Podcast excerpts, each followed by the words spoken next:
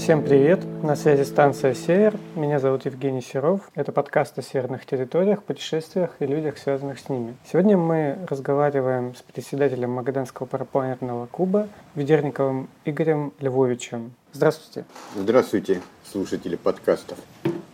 И вы, Женя, здравствуйте. Давайте тогда начнем с самого начала.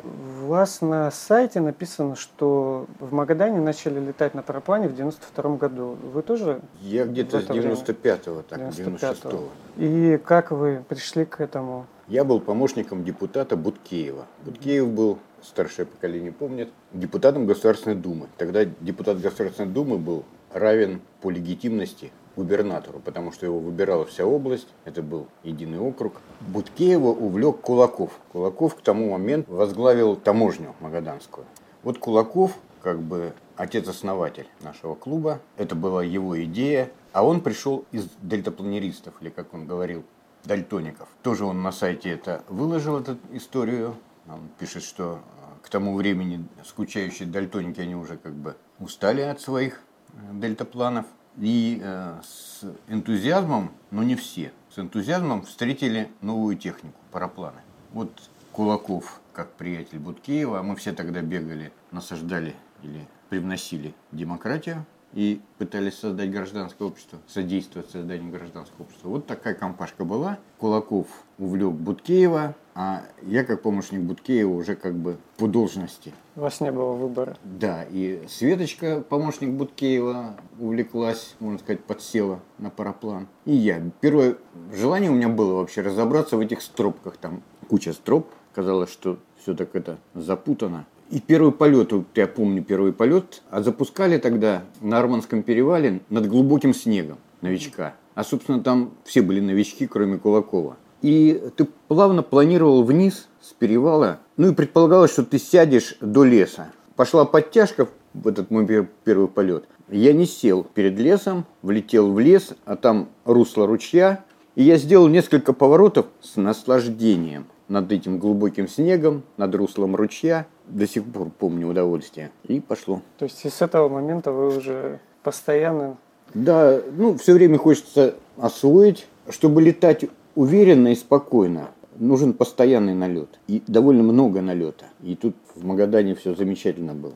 Ну, как, с возможностями. Как в любом деле, да, то есть чем больше часов занимаешься, тем опытнее и, ну, можно сказать, становишься профессионалом. Нет, ну, как говорят, руки помнят, да, или там, значит, опыт не пропьешь. А тут э, надо постоянно быть в форме. Так же, как вот у пилотов, там мало того, что у них постоянный налет, у них еще и постоянные, ну, сдача по существу э, норм каких-то все время проверяют. То есть это не везде так. Потом вы организовали парапланерный клуб, да, стали его председателем. Ну, Кулаков мне конкретно сказал, давай, делай. А у меня опыта было много по регистрации общественных организаций. Ну и с парапланерным клубом это не партию регистрировал. Я тут партию как-то регистрировал, Демократическую партию России. Тогда это, конечно, был шок в исполкоме. Тогда еще, ну, это первый как бы опыт был. А тут мы быстренько все-таки все оформили и уже в январе будет 20 лет. Ну, я про клуб спросил, э, вот в связи с чем. Э, к вам же люди приходят новые, да? И я когда читал э, записи на форумах ваших, магаданских и других клубов, там есть такая история, что в параплан приходят как вот, скажем, сначала полетел на тандеме, потом захватило, и человек начинает летать, но э, не знает, сколько это, во что это выливается потом. Вот вы сталкивались с таким? Да, в деньгах, во времени. Нет, я с таким не сталкивался. Первый вопрос, который задают, даже если не собираются потом пересаживать, там, садиться на, на параплан, сколько стоит? Тут все подкованы. Все уже подкованы, да? Значит, это не актуально. Не, ну для э, слушателей можно сказать, что это ну, около 100 тысяч выйдет. Какой-то базовый, да, набор?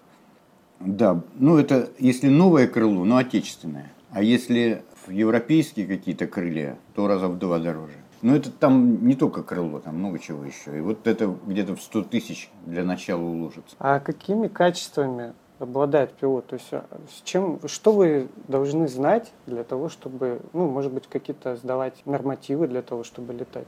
Сейчас не существует э, какой-то официальной системы допуска к полетам. Когда уже взлетаешь, там уже все определено. Разрешение на воздух, на использование воздушного пространства. Это все есть качество. Ну, считается, что человек должен уметь спрыгнуть с табурет. Вот это, так сказать, достаточная физическая форма. Потом, ну вот представьте себе велосипед. Что нужно знать, чтобы ехать на велосипеде и что уметь? По э, велодорожке в парке. Что? Ну, да ничего не ничего. надо. Такие ситуации есть и на параплане. Есть вот спокойный совершенно динамик, как, как по рельсам. Ты летаешь, а что нужно знать велосипедисту, который собирается проехать по канату над пропастью? Ну, Громадный опыт, уверенность в себе, масса всего. Ну, в основном это такие моторные какие-то навыки, да, моторика у него была. И вот такой же разброс в требованиях и на параплане. Если это термические полеты в жестких условиях. Вот я скажу, что есть такое соревнование X-Alp, там ты можешь это расстояние пройти, пробежать, но только не проехать. Или пролететь. И вот э, такой марафон многодневный в Альпах. Там есть пилот, который почти все летит. Угу. Все это расстояние. Наши половину, наверное, пробегают вот, российские спортсмены, и то хорошо. Потому что то, что для него, вот для, для него это термический поток, в котором он набирает высоту. А для наших спортсменов, опытных, это смерч, которого они избегают. А он в этом смерче чувствует себя уверенно. Вот такой диапазон условий, и от этого уже... И очень важно, чтобы пилот, что там он умеет, что, какой у него опыт, чтобы он очень точно соизмерял свои умения, навыки, налет свой, там, возможности с условиями в этот момент, в этом месте. Поэтому начинать можно с малого, попробовать. С табуретки можешь спрыгнуть, заходи. Вот вы говорили, что есть маршруты, которые можно летать на параплане, но есть и а, просто парение э, какой-то по восходящим потокам, да? Ну да, они разделяются очень четко на динамические потоки восходящие и на термические. В Магадане летают в основном э, от берега моря, далеко не улетают и садятся там же, где взлетели. Ну, в основном можно сказать, что большей частью так, хотя есть великолепные термические потоки, которые поднимают на высоту 3 километра, ну, абсолютно. И ну, пролетать, по крайней мере, 40 километров Макс пролетел в этом году на Талой. Ну вот я читал, что есть такое как направление. Это не 500, конечно, километров, которые летают в Бразилии. Да, вот есть такое направление, его называют бивак флай, то есть э, пилот берет с собой э, там спальник, палатку, ну, все, да, что нужно, и летит да, маршрут длительный. Да, вот такого типа X-Alp, который мы вначале вспомнили. А вот э, теоретически в Магадане возможен такой маршрут многодневный? Попробовать надо. А никто не пробовал? Ничего нет, но собираются. Ну, то есть, в любом случае, у нас же есть гор, ну, как горные, ну, горные системы, да, которые позволяют летать на высоте, да, если я правильно понимаю. То какие есть ограничения для этого? То есть это какие-то природные вот у нас, э, или просто у людей нет времени, там, может быть, э, это некомфортно? Ну, так сходу первое, что приходит в голову, очень удобно, когда много дорог. Когда ты выбираешь направление своего полета – из потребностей набрать высоту, угу. там, где термик. Но если там глухая тайга, то туда лететь просто опасно. Ты можешь в любой момент потерять высоту, вынужденно сесть и окажешься в незнакомой безлюдной местности наедине с медведями. Вот это может быть останавливать. Ну, начинать надо пробовать э, бивак флай. А вы летали такие маршруты? Нет, я летал, вот приезжаешь, вот летное место. Тут еще очень что важно, даже когда ты начинаешь в облетанном месте, ты уже что-то прочел, с кем-то переговорил, но все равно жутковато. Вот в новом месте чаще всего летать жутковато. А тут ты летишь, как вот фрирайдер прокладывает, да, по целине. Ты ничего не знаешь. А в долинах, э, вот между сопок, э, там очень своеобразная орология. Ты летишь с большой скоростью, то есть ты летишь по ветру, все хорошо, набираешь, и вдруг ты утыкаешься как в стену. Долинный ветер обратный. Угу и тебя просто кидает вниз. Вот это необлетанные незнакомые места. Это еще. Тут, но это не первые шаги, конечно, этот бивак флай. Это уже человек должен себя уверенно чувствовать. У нас э, в хорошие годы где-то налет э, получается часов 50 в Магадане, но еще когда у нас поездки там в южное полушарие, там еще добавляется часов 50, ну 100. Ну, этого маловато. Угу. Ну, французы, они вообще живут в параплане, можно сказать, спят на ходу, на лету. Ну, пробовать надо. Я тут посмотрел ваш список зарубежных поездок, которые вы совершали с парапланом. Да, это, тут кстати, их... альбом «15 лет клубу». Да. Это пять лет назад было, мы такое издали. Внушающий альбом. тут каждый год. Может, расскажете, какой для вас самое было захватывающий? Ну, 10 человек поехало в Венесуэлу, Перу, Боливия. А тут у нас уже Оля с Ромой Кузнецовы, они, это у них уже не первая была поездка за границу с парапланом, а для многих первая. И они, э, ну, по существу, подготовили поездку, вот как турагентство, угу. уже продумали многое, эту логистику все. И за 40 дней вот мы объездили, облетали э, три страны, ну, может, я так замахнулся, конечно, что три страны облетали. Ну, летали в этих странах и посмотрели много. Там же чудеса вообще, с э, руины совершенно фантастические, загадочные. И все это вот вместе, да еще такой компании веселой, 10 человек магаданцев. Ну и любая поездка вообще замечательно, конечно, но это вот особенно. А какие-то экстремальные ситуации были у вас в полетах? То есть насколько это сложно летать? Ну вот вы говорили, да, что все зависит от степени подготовленности, ответственности, а вот что-то такое вот припомните? Ну да, ну, ну повторимся, человек должен трезво оценивать свои возможности. Вот если он э, не летал никогда в термиках, но ему, наверное, просто рано ехать в южное полушарие на эти термические полеты. Ну, травм было достаточно, если это считать такими экстремальными моментами. Ну вот в Колумбии, там мы летели рядом, летел парень, он э, в Бразилии, а нет, э, в, в Перу, он возглавляет школу парапланерную. Но когда нам удалось сесть, он верещал от счастья, что он все-таки на земле благополучно. Да жесткие бывают, очень жесткие полеты. Ну, э, там еще от времени суток зависит. К полудню это все прогревается и воздух кипит. Но с другой стороны, там и более уверенные наборы. Вечером там уже а, спокойный воздух, но там и времени остается уже на наборы и на маршрут мало. И можно потерять высоту очень легко и непредсказуемо. Я вот хочу рассказать про, это не экстремальный случай, но вот поразительные полеты в Непале. Во-первых, Непал такая страна, вот Оля с Ромой когда поехали, и Андрей еще Судникович, втроем они были, мы от них все ждали вестей. Уже, наверное, WhatsApp во все работал. Ну, что-то, в общем, а, у нас на чате, наверное, на сайте. На третий день Оля написала, что появилось желание потерять обратный билет. Люди живут не богато, но счастливо. И это чувствуется вот просто, когда они рядом, когда вот не пальцы. Проходишь мимо и уже ощущаешь, что они счастливы. И этим богаты. И полеты там замечательные. Но это же предгорье ну, мы летали вот в предгорьях Гималаев, уже там эти вершины 6-7 тысячные на горизонте. Ну, и, и там летают, конечно, ну, со специальным оборудованием уже в больших горах. А мы в предгорьях, там, то высота 4-5 тысяч метров. И там есть такая замечательная школа орлов.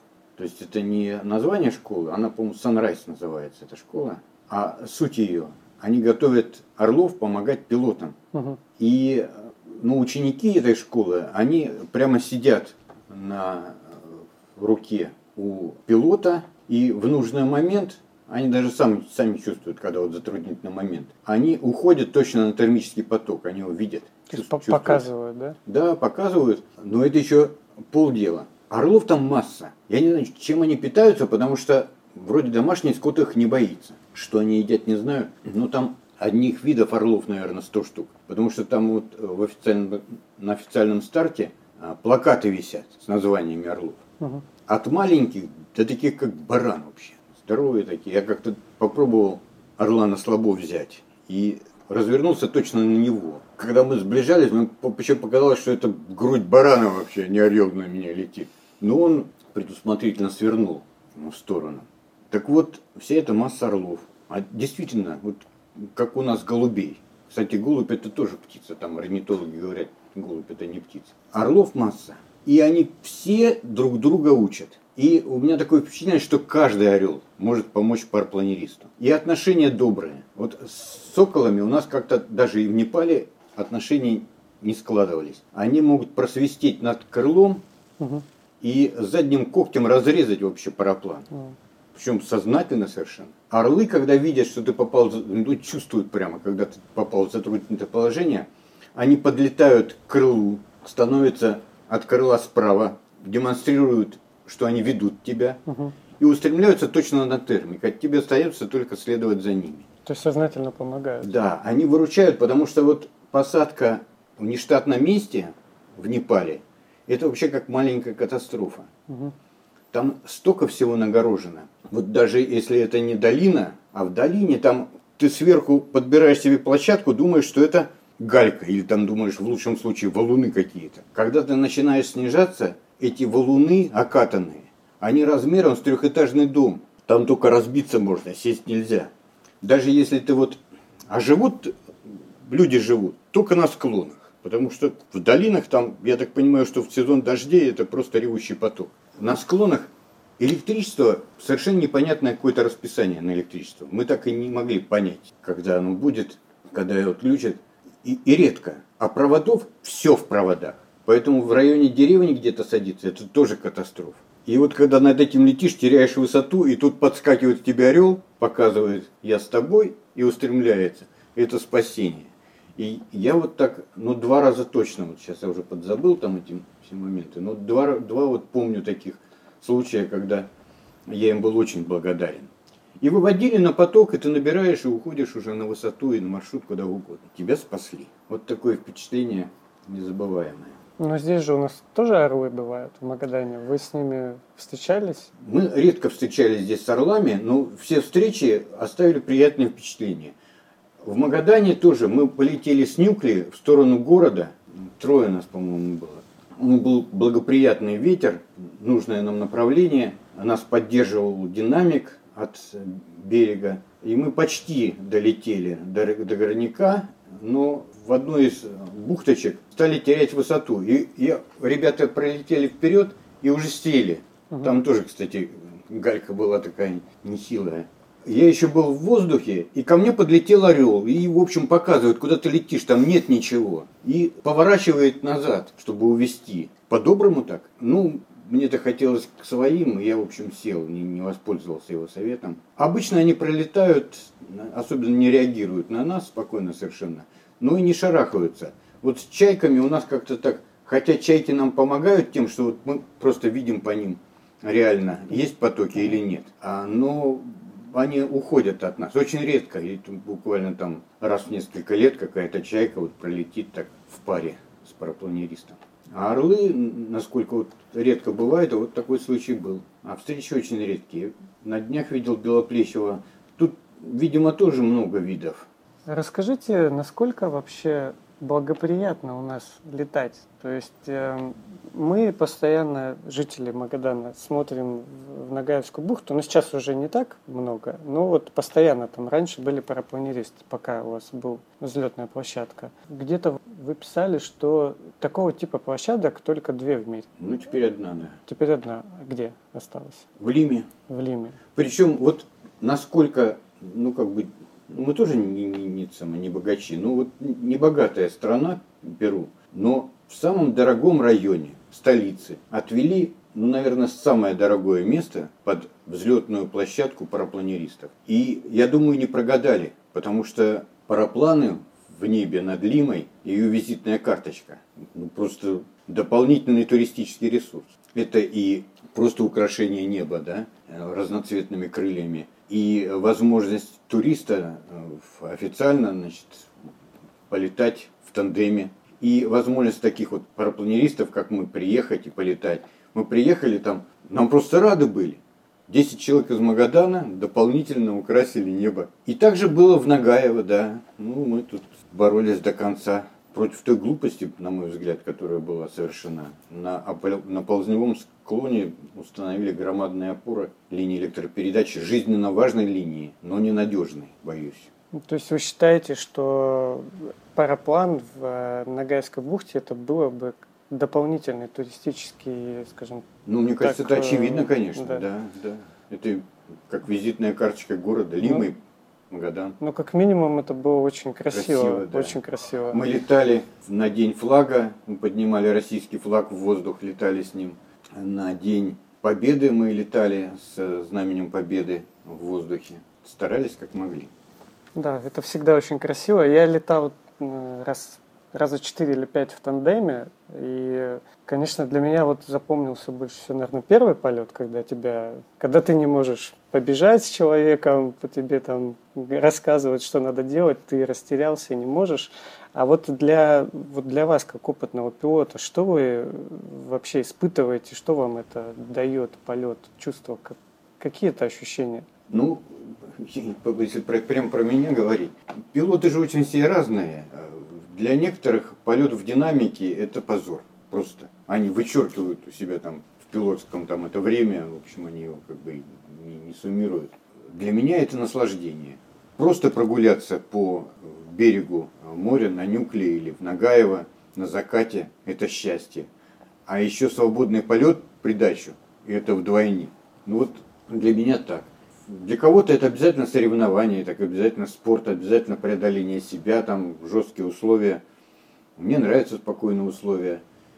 И вот ими Магадан, конечно, богат. Может быть, у нас нет таких длинных маршрутов. Сейчас уже за 500 километров э, свободный полет, рекорд мира. Но там это люди заточены на то, чтобы поставить рекорд. И спортсмены, они всегда с собой недовольны, всегда, значит, им мало, всегда надо быстрее, угу. дальше. Да мне очень хорошо в воздухе. И ну вот отдельное удовольствие, это, конечно, на большой скорости а, маневрировать возле скал. Это такой кайф тоже. Удовольствие набрать большую высоту, когда у тебя свобода выбора, летишь куда хочешь с запасом высоты. Удовольствие смотреть на землю вниз. Ну, сейчас, конечно, не удивишь, сейчас квадрокоптеры делают гораздо лучше снимки, чем парапланеристы. Фантастические снимки делают с квадрокоптеров опытные фотографы, фотомастера. Но ты сам это видишь, участвуешь в этом. Ну, обязательно так ну, как-нибудь, чтобы нога в кадр попала, чтобы ты не путали там тебя с квадрокоптером. Видно было, что это ты на высоте. Зафиксировать присутствие. Ну. Игорь Львович, а что вы, может, хотите посоветовать, сказать нашим слушателям в завершение нашей беседы? Ну, я хочу разделить с магаданцами радость жизни на этой земле. Все-таки у нас ландшафты замечательные. Сочетание морского берега, тайги, частично тундры, водопадов, каньонов, сопок. И, ну там за исключением медведей, конечно, тайга, в общем, доброжелательная. Ну, летом. Зимой, конечно, это все становится суровым. Но летом вот я много уже ходил по тайге. Это здорово. А в Москве все плохо, не надо туда ехать все. Мы теряем вообще пилотов каждый год. Цените магаданскую землю и магаданский воздух. А сейчас все там пишут, плачутся. Уехали нас, и возможностей нет. Да. Спасибо вам, Игорь Львович, за разговор. Ну а слушателям предлагаем распространить этот подкаст, э, подписаться, поставить оценки, чтобы как можно больше людей его послушало и узнало о том, что можно делать в Магаданской области. Да, до встречи на стартах. До свидания.